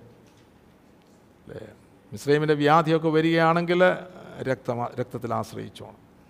അതുകൊണ്ടാണ് രക്തത്തിന്റെ ഇമ്പോർട്ടൻസ് ഇവിടെ അവ അവരുടെ വാഗ്ദത്തം എന്ന് പറഞ്ഞു കഴിഞ്ഞാൽ മിശ്രൈമിന്റെ ഒരു ബാധയും നിന്റെ കൂടാരത്തിന് അല്ലെ സങ്കീർത്തന ഭാഗങ്ങൾ വായിക്കുന്ന ഒരു ബാധയും നിന്റെ കൂടാരത്തിന് അടുക്കയില്ല അപ്പോൾ രക്തത്തിൽ ആശ്രയിച്ചോ രക്തത്തിൽ ആശ്രയിച്ചു. രക്തം രക്തം. യേശു കർത്താവിന്റെ രക്തം. പന്ത്രണ്ടിന്റെ ഇരുപത്തിയേഴ്.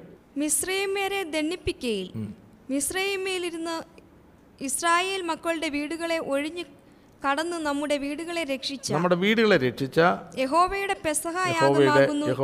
യഹോവയുടെ പെസഹ യാഗമാകുന്നു. ഇത് എന്ന് നിങ്ങൾ ഇത് പറയണം. അല്ല, ഇത് പെസഹ യാഗമാണ് കർത്താവായ യേശു ക്രിസ്തു കർത്താവായ യേശു ക്രിസ്തുവിന്റെ കാൽവറി യാഗം. ഒന്ന് കോരുന്ന അഞ്ചിന്റെ ഏഴും എട്ടും വാക്യങ്ങളോട് വായിച്ചാട്ട്.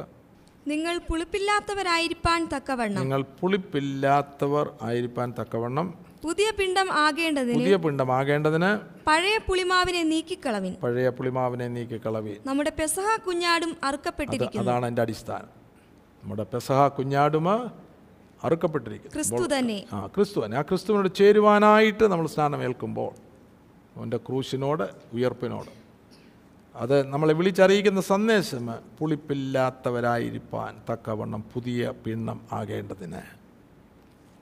സ്നാനപ്പെടുവാനായിട്ട് വരുന്ന കാൻഡിഡേറ്റ്സിന് ആ സന്ദേശം ലഭിച്ചിരിക്കണം പുതിയ പിണ്ണം. പുളിപ്പില്ലാത്തവരായിരിക്കാൻ. ആയതുകൊണ്ടാണ് അതിനു മുമ്പായിട്ട് ഒരു കാര്യം കുഞ്ഞാടിന്റെ രക്തം പെസഹ യാഗമ മരണമ ഇതൊക്കെ ഓർത്തുകൊള്ളണം. പുറപ്പാട് വിടുതൽ വേർപാട്. ഈ മൂന്ന് വാക്കുകൾ എഴുതിക്കണം. പുറപ്പാട് വിടുതൽ വേർപാട്. ഒളമിശ്രീമിൽ നിന്നുള്ള വിടുതൽ. പറവോന്റെ കയ്യിൽ നിന്നുള്ള വിടുതൽ. എന്നാൽ ആ വിടുതൽ വേണമെങ്കിൽ പുറപ്പെട്ടലേ ഒക്കത്തുള്ളൂ.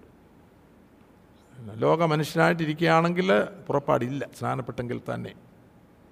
നമ്മളിപ്പോഴും മിശ്രയും അതാണ് കാളക്കുട്ടിയുടെ അനുഭവം. അല്ലേ? കാളക്കുട്ടിയായിരിക്കും എപ്പോഴും പുറത്തു വരുന്നത്. അപ്പോൾ റിയലി ആത്മീക അർത്ഥത്തിൽ ആ പുറപ്പാട് നടന്നിട്ടില്ല. അതുപോലെ പെസഹ വേർപാടിനെ കാണിക്കുന്നു വേർപാട്.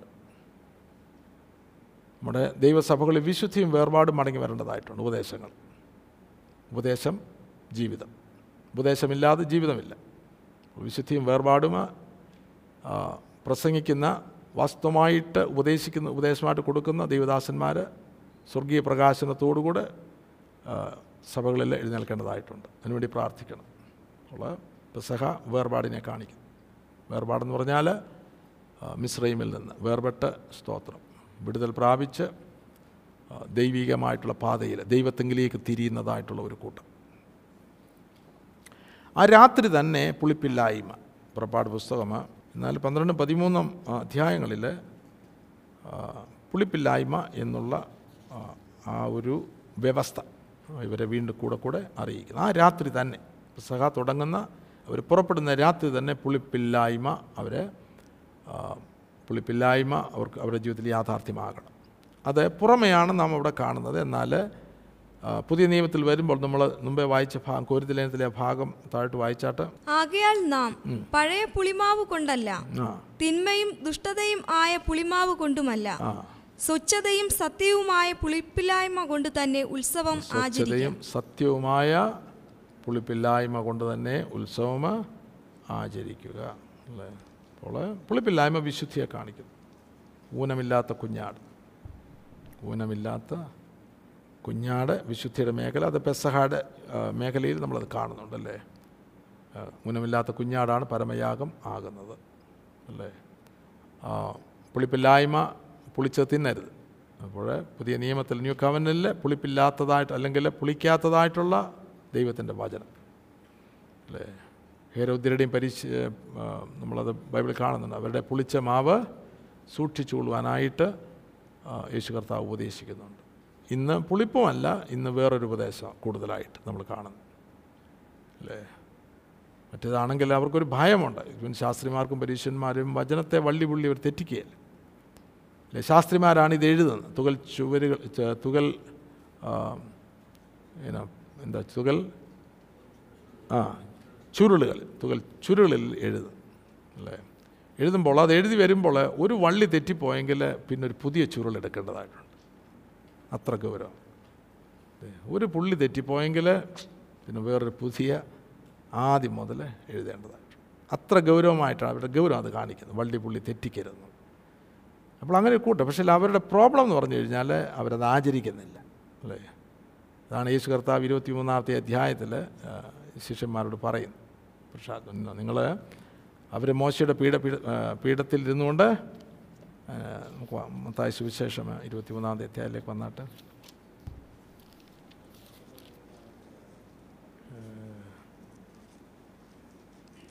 മൂന്ന് ഇരുപത്തി മൂന്നിന്റെ മൂന്ന്. അല്ലെങ്കിൽ രണ്ട് പോലെ വായിച്ചാട്ട്. ശാസ്ത്രിമാരും പരീഷന്മാരും മോശയുടെ പീഠത്തിലിരിക്കുന്നു. ആകയാൽ അവർ നിങ്ങളോട് പറയുന്നതൊക്കെയും പ്രമാണിച്ച് ചെയ്യുവിൻ. അവരുടെ പ്രവൃത്തികൾ പോലെ ചെയ്യരുത് താനും.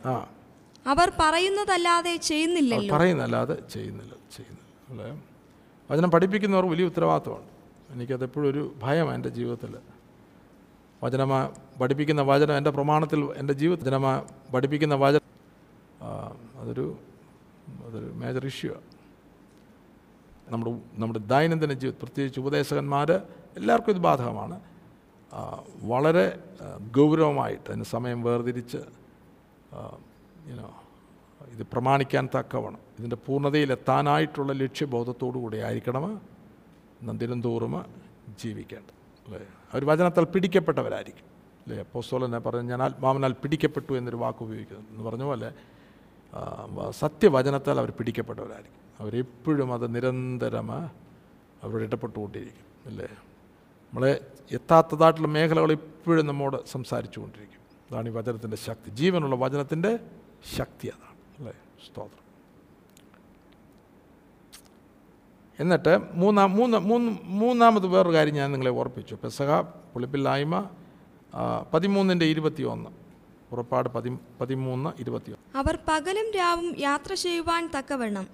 അവർക്ക് വഴി കാണിക്കേണ്ടതിന് പകൽ മേഘസ്തംഭത്തിലും അവർക്ക് വെളിച്ചം കൊടുക്കേണ്ടതിന് രാത്രി അഗ്നിസ്തംഭത്തിലും യഹോവ അവർക്ക് മുൻപായി പോയിക്കൊണ്ടിരുന്നു. മിസ് മിസ്രൈമിൽ നിന്ന് പുറപ്പെടുന്നവർക്കത് യഥാർത്ഥമായിട്ട് ഈനോ മനസ്സൊരുക്കത്തോട് പുറപ്പെടുന്നവർക്ക് ഈ ഒരു ലീഡിംഗ് ഉണ്ട് ദൈവത്തിന്റെ ആത്മാവ്. അത്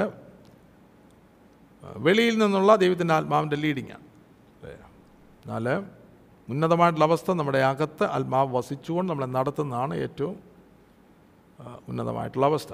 ഇവിടെ ആത്മാവിനെ അങ്ങനെ പ്രാപിക്കാത്തവരെ വീണ്ടും ദൈവം നടത്തുന്നുണ്ട്. എന്നാൽ അത് വെളിയിൽ നിന്ന് ഉള്ള ലീഡിങ്ങാണ്. അല്ലേ? എന്നാൽ അതല്ല നമുക്ക് അളവിൽ നിന്ന് നമ്മൾ അടുത്ത അളവിലേക്ക്. ആത്മസ്നാനം പ്രാപിച്ചെങ്കിലും ആത്മാവിന് വസിച്ച് ആത്മാവിന് വിധേയത്വത്തിലേക്ക് വരുന്നില്ല എങ്കിൽ അതല്ല ദൈവം നമ്മളെക്കുറിച്ച് ആഗ്രഹിക്കുന്നത് ആത്മാവ് നമ്മുടെ ഉള്ളിൽ വസിച്ചുകൊണ്ട് ആത്മാവിന്റെ വിധേയത്വത്തിലും പ്രബോധനയിലും അനുസരണയിലും ജീവിക്കുന്ന. ജീവിതമാണ് ആത്മനിറവിൻ ജീവിതം. യേശു കർത്താവ് അങ്ങനെ ഒരു ജീവിതമാണ് നമുക്ക് മാതൃകയായിട്ട് കാണിക്കുന്നത്. അപ്പോൾ അവർക്ക് വെളിച്ചം കൊടുക്കുകയാണ് രാത്രി അഗ്നിശാമം അല്ല? ഇന്ന് അന്ധകാരം നിറഞ്ഞ ഒരു ലോകത്തിലാണ് നമ്മൾ ജീവിക്കുന്നത്. അല്ലേ? പകല ഉണ്ടോയെന്ന് തന്നെ സംശയമാണ്. അപ്പോൾ ഇതിന്റെ മധ്യത്തിൽ ദൈവത്തിന്റെ ആത്മാവ് നമ്മളെ നടത്തുന്നത് കൊണ്ടാണ്. അല്പം വെളിച്ചം നമ്മൾ ആ വെളിച്ചത്തിൽ നടക്കുവാനായിട്ട് നമുക്ക് കഴിയുന്നു. അതായത് ഇതാഗ്രഹിച്ച് ജീവിക്കുന്നവർ. അല്ലാത്തവർ ദൈവമക്കളെന്ന് അവകാശപ്പെടുന്നുണ്ടെങ്കിലും അന്ധകാരത്തിലാണ്. അവർക്ക് ലക്ഷ്യമില്ല. എങ്ങോട്ടാണ് പോകണം പോകേണ്ടെന്ന് അറിഞ്ഞുകൂടാ. ലോകമാകുന്നതായിട്ടുള്ള ഈ അന്ധകാരത്തിന്റെ മേഖലയിൽ കിടന്ന് അവർ വെറുതെ വട്ടം കറങ്ങണം അല്ലേ? വ്യർത്ഥ ബുദ്ധി ഇതിൽ വ്യർത്ഥമായിട്ടുള്ളത് അന്വേഷിച്ച് പുഴുവും തുരുമ്പും കെടുക്കുകയും കള്ളന്മാർ തുറന്ന് മോഷ്ടിക്കുകയും ചെയ്യുന്ന ഈ ഭൂമിക്ക് വേണ്ടി അവർ ഓടി സമയം കളയും. അങ്ങനെ നമ്മൾ വഞ്ചിക്കപ്പെടരുത്.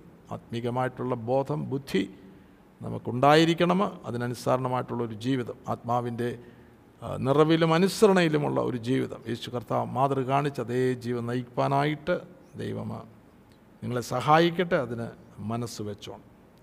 യാത്ര തുടർന്ന് മുൻപോട്ട് ചെല്ലുമ്പോൾ ചെങ്കടൽ കടക്കുന്നു. ചെങ്കടൽ കടക്കുന്നു. ചെങ്കടൽ മരണ പുനരുത്ഥാനം. മരണ പുനരുത്ഥാനം. താവിനോടുകൂടെ മരിച്ചടക്കപ്പെട്ട് ഉയർത്ത് ഉയർപ്പിന്റെ ഒരു മേഖലയിൽ വരുന്നു ജീവന്റെ പുതുക്കത്തിൽ നടക്കുവാനായിട്ട്. അപ്പോൾ പുതിയ നിയമത്തിൽ സന്ദേശം പുസ്തകനായ പൗലൂസ് റോമാലേഖനത്തിലും കോരിന്ത്യ ലേഖനത്തിലുമൊക്കെ നമ്മെ നമ്മെ പഠിപ്പിക്കുന്നു. എന്നാൽ ചങ്കടൽ കടന്നവർ മേഘത്തിലൂടെയും സമുദ്രത്തിലൂടെയും കടന്ന് മോശയോട് ചേർന്ന്. ആദ്യ ഫലം നമ്മുടെ നമ്മുടെ കർത്താവായ യേശു ക്രിസ്തു ഈ പാതിലൂടെ കടന്ന് എന്നെ മരിച്ച് അടക്കപ്പെട്ട് ഉയർത്തെഴുന്നേൽക്കുമ്പോൾ പുതിയ സൃഷ്ടിയുടെ ആദ്യ ഫലം പുതിയ സൃഷ്ടിയുടെ ആദ്യ ഫലം. അപ്പോൾ ആദാമ്യ സൃഷ്ടിയെ കാൽവറിയിൽ ക്രൂശിച്ചു. എന്നിട്ട് ഒരു പുതിയ സൃഷ്ടി ആരംഭിക്കുന്നു തന്നിലൂടെ ക്രിസ്തുവിലൂടെ. ആ പുതിയ സൃഷ്ടിയുടെ ആദ്യ ഫലം യേശു കർത്താവ്. അതുകൊണ്ടാണ് നമ്മുടെ മൂത്ത ജ്യേഷ്ഠ സഹോദരൻ എന്ന് നമ്മൾ എബ്രായ ലേഖനത്തിലൊക്കെ കാണും അല്ലേ? ഏകജാതൻ ആദ്യജാതനെന്ന് റോമാലെ അല്ലെങ്കിൽ ലേഖനങ്ങളിൽ നമ്മൾ കാണും. സുവിശേഷങ്ങളിൽ തന്റെ ഏകജാതനായി പുത്രനിൽ വിശ്വസിക്കുന്ന എന്ന് നമ്മൾ വായിക്കുമ്പോൾ റോമാലേഖനത്തിലും ഫേസ് ലേഖനം കോരിന്ത ലേഖനത്തിൽ അല്ലെ കൊലോസ് ലേഖനത്തിലൊക്കെ വായിക്കുമ്പോൾ ആദ്യ ഫലം അല്ലേ? അതായത് ദൈവ ദൈവത്തെ സ്നേഹിക്കുന്നവർക്ക് നിർണയപ്രകാരം വിളിക്കപ്പെട്ടവർക്ക് സകലം നന്മയ്ക്കായിട്ട് കൂടി വ്യാപരിക്കുന്നു എന്ന് നമ്മെ അറിയിച്ചതിന് ശേഷം എട്ടാമത്തെ റോമാലേഖനം എട്ടാമത്തെ അധ്യായം ഇരുപത്തി ഇരുപത്തി ഒൻ ഒൻപതാമത്തെ വാക്ക്. മുന്നറിഞ്ഞവൻ. അവൻ മുന്നറിഞ്ഞവരെ തന്റെ പുത്രൻ അനേക സഹോദരന്മാരിൽ ആദ്യജാതനാകേണ്ടതിന് അവന്റെ സ്വരൂപത്തോടെ അനുരൂപരാകുവാൻ മുൻ നിയമിച്ചിരിക്കുന്നു അല്ലേ അപ്പോൾ ആദ്യജാതൻ എന്നാണ് നമ്മുടെ കാണുന്നത്. ആദ്യ ഫലം. നമ്മുടെ വിളിയും അത് തന്നെയാണ്. യാക്കോബിന്റെ ലേഖനത്തിൽ അതിന്റെ എടുത്ത് വായിച്ചിട്ട് ഒന്നാമത്തെ അധ്യായം. അതിന്റെ പതിനെട്ടാമത്തെ വാക്യം. നാം അവന്റെ സൃഷ്ടികളിൽ ഒരുവിധം ആദ്യഫലമാകേണ്ടതിന് അവൻ തന്റെ ഇഷ്ടം ഹേതുവായി സത്യത്തിന്റെ വചനത്താൽ നമ്മെ ജനിപ്പിച്ചിരിക്കും ഒരുവിധം അതേ തരം അല്ലേ? നാം അവന്റെ സൃഷ്ടികൾ അതേ തരം. ക്രിസ്തുവിന് സെയിം കൈൻഡ് ആദ്യ ഫലമാകേണ്ടതിന് അവൻ തന്റെ ഇഷ്ടം ഹേതുവായി സത്യത്തിന്റെ വചനത്താൽ നമ്മെ ജനിപ്പിച്ചിരിക്കും അപ്പോൾ നമ്മളെ വീണ്ടും ജനിപ്പിച്ചിരിക്കുന്നത് ക്രിസ്തുവിന്റെ അതേ തരം. അല്ലേ? ഗോതമ്പ് മണി നിലത്ത് വീണ് ചത്തു. അതിൽ നിന്ന് എന്റെ വിളവായിരിക്കണം. വിളവ് വിളവാണ് നാം ഓരോരുത്തരും. അതിൽ നിന്നാണ് നാം ഓരോരുത്തരും ഉണ്ടായിരിക്കുന്നത്. ഞാൻ കഴിഞ്ഞ ദിവസം ഓർപ്പിച്ച ഒരു മണി വിത്ത് അത് ചത്ത് അതിൽ നിന്ന് ഒരു സസ്യമുണ്ടായി. അതൊരു ഫലം കൊടുക്കുമ്പോൾ അതിൽ നിന്ന് വരുന്ന ഫലവും ഇട്ട വിത്തും ഒരേ ഒരേ ഡി എൻ എ ആയിരിക്കും അല്ലേ? ഒരേ ക്യാരക്ടേഴ്സ് ആയിരിക്കും അല്ലെങ്കിൽ ഒരേ കോൺസ്റ്റിറ്റ്യുവൻസ് ആയിരിക്കും. ഒരു വിധമ അതേ തരമ ആദ്യ ഫലം. യഥാർത്ഥമായിട്ട് ചെങ്കടൽ കടന്നിലേ ഒക്കത്തുള്ളൂ. അത് മരണ പുനരുത്ഥാനത്തെ കാണിക്കുന്നു. ചെങ്ക സ്നാനം ഒരു ആ, ചടങ്ങല്ല ഇതൊരാത്മീക ശുശ്രൂഷയാണ്. അല്ലേ? കൈകൊണ്ടല്ലാത്ത ഒരു ഹൃദയ പരിച്ഛേദന ലഭിക്കുന്ന ഒരു ശുശ്രൂഷയാണ്. അതിനകത്തൊരു വ്യാപാര ശക്തിയുണ്ട്. കൊലോസ് ലേഖനത്തിൽ നമ്മൾ വായിക്കുമ്പോൾ അഫാ ഒന്ന് വായിച്ചാട്ടെ. കൊലോസ് ലേഖനം രണ്ടാമത്തെ അധ്യായം പതിനൊന്നും അവരിൽ- പന്ത്രണ്ടും. അവനിൽ നിങ്ങൾക്ക് ക്രിസ്തുവിന്റെ പരിച്ഛേദനയാൽ ജഡശരീരം ഉരിഞ്ഞു കളഞ്ഞതിനാൽ തന്നെ കൈക്കൊണ്ടല്ലാത്ത പരിച്ഛേദനയും കൈകൊണ്ടല്ലാത്ത പരിച്ഛേദന ലഭിച്ചു. പന്ത്രണ്ട്. സ്നാനത്തിൽ നിങ്ങൾ അവനോടുകൂടെ അടക്കപ്പെടുകയും അവനെ മരിച്ചവരുടെ ഇടയിൽ നിന്ന് ഉയർത്തെഴുന്നേൽപ്പിച്ച ദൈവത്തിന്റെ വ്യാപാര ശക്തിയുള്ള വിശ്വാസത്താൽ അവനോടുകൂടെ നിങ്ങളും ഉയർത്തെഴുന്നേൽക്കുകയും ചെയ്തു. വെറും ഒരു ചടങ്ങല്ല ഇത് അല്ലേ? ഇതിനകത്ത് വലിയൊരു ആത്മീക പ്രോസസ്സ് നടക്കുന്നുണ്ട്. ആക്ച്വലി മുകളിലേക്ക് വരുമ്പോഴാണ് പുതിയ സൃഷ്ടിയാകുന്നത് അപ്പോൾ വീണ്ടും ജന്മമെന്നുള്ളത് യഥാർത്ഥമായിട്ട് ഒരുവൻ വചനത്തിൽ വിശ്വസിച്ച് അവന്റെ പാപമോചനത്തിനായി മാനസാന്തരപ്പെട്ട് പാപമോചനത്തിനായിട്ട് അവന് സ്നാനമേൽക്കുമ്പോൾ ഈ സംഭവം നടക്കുന്നു. അപ്പോൾ ആ മുകളിലേക്ക് വരുമ്പോൾ രണ്ട് കാര്യം നടക്കുന്നു ഒന്ന് വിശ്വാസത്താളെ നീതീകരണം രണ്ട് വീണ്ടും ജനനം. അല്ലേ? ആ വീണ്ടും ജനിച്ച ആത്മാവിലേക്കാണ് പരിശുദ്ധാത്മാവിനെ അയക്കുക. എന്നാൽ പരിശുദ്ധാത്മാവ് എന്ന ദാനം ലഭിക്കും. അപ്പോൾ പരിശുദ്ധാത്മാവ് നമ്മൾ വീണ്ടും ജനിക്കുന്നതിന്റെ ഏറ്റവും പ്രധാനപ്പെട്ട ഉദ്ദേശം പരിശുദ്ധാത്മാവിനെ നമുക്ക് നൽകുവാനായിട്ട് അല്ലേ? നമ്മുടെ ശരീരത്തിൽ ജസ്റ്റ് പരിശുദ്ധാത്മാവൊന്നും വസിക്കുകയില്ല. ഞാൻ ഇന്നലെ ഓർപ്പിച്ചു ദൈവത്തിന്റെ ആത്മാവിന് വസിക്കണമെങ്കിൽ നമ്മളൊരു സ്പിരിച്വൽ മീഡിയം ഉണ്ടായിരിക്കണം ഒരു മീഡിയ അല്ലേ? അതിനൊരു നമ്മുടെ ഉള്ളിലുണ്ടായിരിക്കണം അപ്പോൾ ആ പിന്നെ അതിനുവേണ്ടിയാണ് നമ്മൾ വീണ്ടും ആത്മാവിൽ ജനിക്കുന്നത്. ദൈവത്തിൽ നിന്ന് ഈനോ ദൈവത്തിന്റെ പരിശുദ്ധാത്മാവിനാൽ നാം ജനിക്കുന്നത്. അതിലേക്കാണ് ദൈവത്തിന്റെ പരിശുദ്ധാത്മാവ് വന്ന് വസിക്കുന്നത്. ഇവിടെ സ്നാനത്തിൽ നിങ്ങൾ അവനോടുകൂടി അടക്കപ്പെടുകയും അവനെ മരിച്ചവരുടെ ഇടയിൽ നിന്ന് ഉയർത്തെഴുന്നേൽപ്പിച്ച ദൈവത്തിന്റെ വ്യാപാര ശക്തിയുള്ള വിശ്വാസത്താൽ അവനോടുകൂടെ നിങ്ങളും ഉയർത്തെഴുന്നേൽക്കുകയും ചെയ്യും. നമ്മൾ പലരും സ്നാനപ്പെട്ടപ്പോൾ ഇതൊന്നും അറിയാതാണ് സ്നാനപ്പെട്ടത്. എന്നാൽ സ്നാനപ്പെട്ടതിന് ശേഷം നിങ്ങളിത് വിശ്വസിക്കുകയാണെങ്കിൽ ഇതൊരു വ്യാപാര ശക്തിയായിട്ട് തന്നെ നിശ്ചയമായിട്ടും പ്രവർത്തിക്കും. ഓക്കെ? ചെങ്കടൽ കടക്കുന്നു. ഞാൻ ഓർപ്പിച്ച പോലെ ചെങ്കടൽ കടക്കുമ്പോൾ വളരെ സന്തോഷമാണ്. മറിയ മിരിയാമ തപ്പും എടുത്ത അനേക സഹോദരിമാരും ഒന്നിച്ച് നൃത്തം ചെയ്ത് പാട്ടൊക്കെ പാടുന്നുണ്ട്. പക്ഷേ അവർക്ക് മുൻപോട്ട് യാത്ര ചെയ്യേണ്ടതായിട്ടുണ്ട്. അവിടെ ടെന്റ് അടിച്ച പാട്ടും പാടി ചർച്ച് ബിൽഡിങ്ങും ഒക്കെ ഉണ്ടാക്കി അതല്ല ഇനോ നമുക്ക് മുൻപോട്ട് യാത്ര ചെയ്യേണ്ടതായിട്ടുണ്ട് അല്ലേ? അപ്പോൾ ആ യാത്രയിൽ നമ്മൾ പത്തൊൻപതാമത്തെ അധ്യായം നമ്മളത് വായിച്ചു. സീനായ് മരുഭൂമിയിലേക്ക് അവർ വരുന്നു പത്തൊൻപതിന്റെ രണ്ട് നമ്മൾ വായിക്കുന്നു. അവർ രഫീദീമിൽ നിന്ന് യാത്ര പുറപ്പെട്ടു. സീനായി മരുഭൂമിയിൽ വന്നു. മരുഭൂമിയിൽ പാളയമിറങ്ങി പാളയമിറങ്ങി അവിടെ പർവതത്തായും ഇറങ്ങി. പാളയം ഇറങ്ങി. പാളയമിറങ്ങി ഇസ്രായേൽ പാളയമിറങ്ങി ഇവിടെ ഇനിയും ചില നാളുകൾ അവർ താമസിക്കുവാനായിട്ട് ദൈവം ആഗ്രഹിക്കുന്നു. കാരണം ദൈവം നിയമിച്ചാക്കിയൊരു സ്ഥലമാണ്. ഞാൻ പ്രാരംഭത്തിൽ ഓർപ്പിച്ചതുപോലെ ഹോരേബ് അല്ലേ? എന്നിട്ട് മൂന്നാമത്തെ പതി പത്തൊൻപതിന്റെ മൂന്നാമത്തെ വാക്യത്തിൽ മോശ ദൈവത്തിന്റെ അടുക്കൽ കയറിച്ചത് നാളുകൾക്ക് മുൻപ് തന്റെ അടിവാരത്ത് അതിന്റെ മർ മറുവശത്ത് the other side of the mount മരു മരുഭൂമിയുടെ അപ്പുറത്ത് അപ്പുറത്തെന്നുള്ള വലിയ പവർഫുൾ വാക്യമാണ്. അല്ലേ? അതായത് മിശ്രൈമിന് അപ്പുറത്ത് പോയാലേ ഒക്കത്തുള്ളൂ ചെങ്കടൽ കിടന്ന് അപ്പുറത്ത് കയറിയാലേ ഒക്കത്തുള്ളൂ. ചെങ്കലിന്റെ മേഖല നിന്ന് അപ്പുറത്തോട് പോയാലേ ഒക്കത്തുള്ളൂ എവിടെയാ? ഓരോവിലേക്ക് വന്നാലേ ഒക്കത്തുള്ളൂ. അല്ലേ? ഹോരേബിൽ നിന്നും അപ്പുറത്ത് പോയാലേ ഒത്തിരി എവിടെയാണ് യോർദാൻ കടന്ന് കനാനിലേക്ക്. കനാനിൽ ചെന്നാലും അവകാശമില്ലായിട്ടില്ല മതിലിനപ്പുറത്ത് പോയി ചെന്നാലേ ഒക്കെ ഓ നമുക്കറിയാം അല്ലേ? ഏത് മതിലാണ്? ഇവർക്ക് തടസ്സമായിട്ടിരിക്കുന്ന വലിയൊരു മതിലുണ്ടല്ലോ. അപ്പോൾ നമുക്ക് ഒരുപാട് തടസ്സങ്ങളുണ്ട് അല്ലേ? ആദ്യം ഒരു ചെങ്കടലുണ്ട് അല്ല ആദ്യം പെസഹായി എല്ലാം അവിടുന്ന് ഒരു പുറപ്പാടുണ്ട്. അപ്പുറത്തെ ഒരു യാത്ര ചെങ്കലിനപ്പുറത്ത് കടന്നു കഴിഞ്ഞാൽ പിന്നെ അതിനപ്പുറത്ത് ഹോരയും അല്ലേ? അത് കഴിഞ്ഞാൽ പിന്നെ കാതേശ് ഭരണയുണ്ട് അപ്പുറത്ത് അല്ലേ? കാതേശ് മർദ്ദയിൽ നിന്ന് യോർദാന്റെ മുറ്റുകാട്ടി വന്നാലേ ഒക്കത്തുള്ളൂ അല്ലേ? അവിടെ അവിടെയും പാളയം ഇറങ്ങുന്നതായിട്ട് കാണാം. യോർദാന്റെ ഇക്കരെ. എന്നിട്ട് അതിന് അക്കരെ കയറേണ്ടതായിട്ടുണ്ട് അല്ലേ? അക്കരെ കയറേണ്ടതായിട്ടുണ്ട്. അക്കരെ കയറിയാലും പരിച്ഛേദനയുണ്ട് അതിന് ശേഷം എരിഹോ മതിൽ ഇതിനപ്പുറത്ത് ചെന്നേലേ ഒക്കൂ.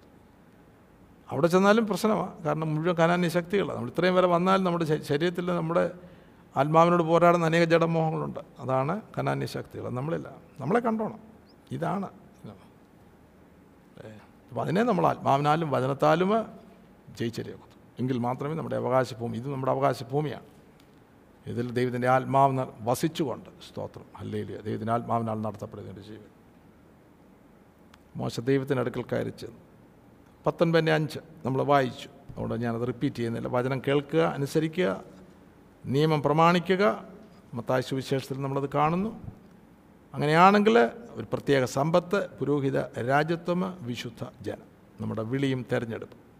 വലിയ ഉന്നതമായിട്ടുള്ള അതുകൊണ്ട് വിശുദ്ധ സഹോദരന്മാരെ സ്വർഗീയ വിളിക്ക് ഓഹരിക്കാറുള്ളൂ പുറപ്പാട് ഇരുപതിന്റെ ഇരുപത് മുതൽ ഇരുപത്തി മൂന്ന് വരെയുള്ള വചനഭാഗങ്ങളിൽ ചാപ്റ്റേഴ്സ് അവിടെയാണ് ദൈവം വചനങ്ങളെ കൊടുക്കുന്നത്. അവരുടെ ക്യാമ്പിൽ എങ്ങനെയാണ് ജീവിക്കേണ്ടെന്നുള്ള ദൈനംദിന ജീവിതത്തിന് വേണ്ടിയതായിട്ടുള്ള വചനങ്ങൾ നൽകുന്നു അല്ലേ? ആ ദൈവം ഈ വചനങ്ങളൊക്കെയും അരുളി ചെയ്യുന്നു എന്ന് നമ്മൾ പ്രാരംഭത്തിൽ വായിക്കുന്നു അപ്പോൾ ആ വചനവുമായിട്ടാണ് മോശ വീണ്ടും മടങ്ങി പാളയത്തിലേക്ക് വരുന്നത്. Amen T V network Christian internet channel സുവിശേഷീകരണത്തിന്റെ വ്യത്യസ്ത മുഖം തേടിയുള്ള യാത്ര YouTube and Facebook. Amen T V network Trivandrum Kerala.